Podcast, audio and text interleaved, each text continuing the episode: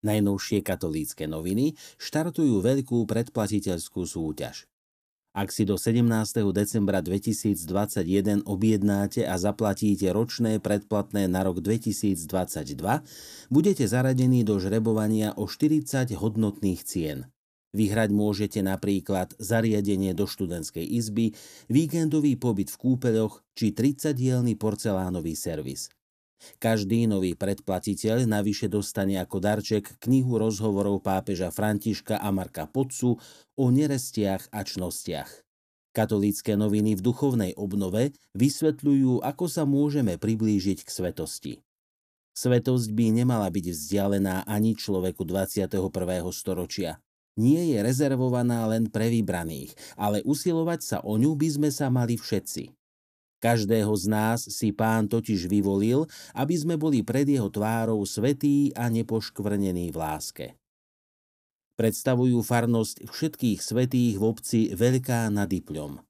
Obec Veľká nad Ipľom sa nachádza 8 kilometrov od Lučenca, patrí do Rožňavskej diecézy, do Novohradského dekanátu. Farnosť je už stáročia pod patronátom všetkých svetých. Pripomína ich najmä oltárny obraz od novohradského maliara Ľudovíta Kubányho. Rozprávajú sa s Martinom Královičom, ktorý sa chcel organizáciou pápežovej návštevy poďakovať cirkvi. Pre Martina Kráľoviča z agentúry PS Events, ktorá zabezpečovala priebeh podujatí s pápežom Františkom v Šaštíne a Prešove, bola organizácia septembrovej návštevy svätého Otca splnením jedného z troch cieľov, ktoré chcel v živote dosiahnuť.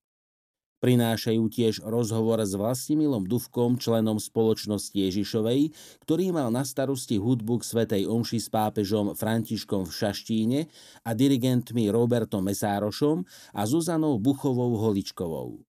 Jedinečné hudobné teleso, ktoré sprevádzalo slávenie Eucharistie s pápežom Františkom v septembri v Šaštíne, si vyslúžilo obdiv a vďaku nielen zo strany slovenských veriacich, ale aj samotného svätého Otca, ktorý im s úsmevom ukázal symbolický palec hore. Spevácky zbor sprevádzal orchester zostavený z hráčov pôsobiacich v rôznych profesionálnych zoskupeniach predstavujú unikátnu vyše 600 stranovú publikáciu Diplomatár, ktorý je svetkom najstarších dejín.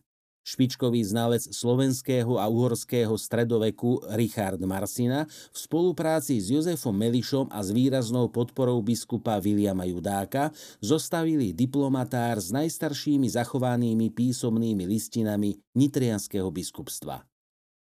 V seriáli Jesenné literárne itinerárium si môžete prečítať úryvok z cestopisu Pavla Dobšinského Púť po odčine. Svetý otec František prijal zrieknutie sa úradu apoštolského nuncia na Slovensku. Monsignor Giacomo Guido Ottonello, doterajší apoštolský nuncius na Slovensku, predložil zrieknutie sa úradu z dôvodu dosiahnutia veku. Informáciu zverejnilo tlačové stredisko Svetej stolice. V súčasnosti sa rozpráva o práve na slobodu a o obmedzovaní slobody. Téma novembrového rebríka Sloboda pomôže čitateľom nájsť odpovede na otázku, kedy sme slobodní. Zároveň ponúka rozhovor detí, ktoré sa rozprávajú o dobe, keď ľudia žili v neslobode komunistického útlaku tak sa pred čitateľmi otvárajú časom a spomienkovým optimizmom zakrývané negatívne aspekty totality a viac môžu byť vďační za slobodu, v ktorej môžu vyrastať. Rozprávanie o neslobode v totalite plasticky doplní Anna Daňková.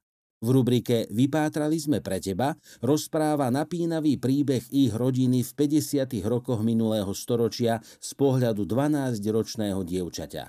Viac už neprezradíme. V strede novembrového čísla si čitatelia nájdu knižku Verím v spoločenstvo svetých. Je to novembrová oktáva, ktorú si deti môžu zložiť. Každý deň od 1. do 8. novembra si môžu vybrať jedného zosnulého z rodiny alebo zo známych, za ktorého budú obetovať svoje modlitby a dobré skutky.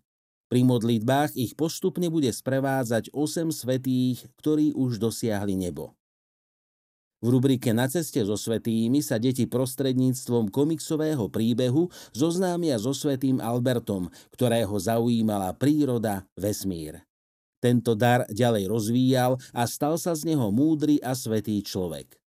Aké dary sme dostali my a ako ich ďalej rozvíjať, aby sme sa stali svetými? Túto odpoveď spolu so svetým Albertom môžeme hľadať na strane 24. Spolu s deťmi si možno zahrať divadlo, krátku scénku o svetom Martinovi, na ktorého si v novembri spomíname. Scenár čitatelia nájdu na strane 25 v príbehu Zvláštny sen.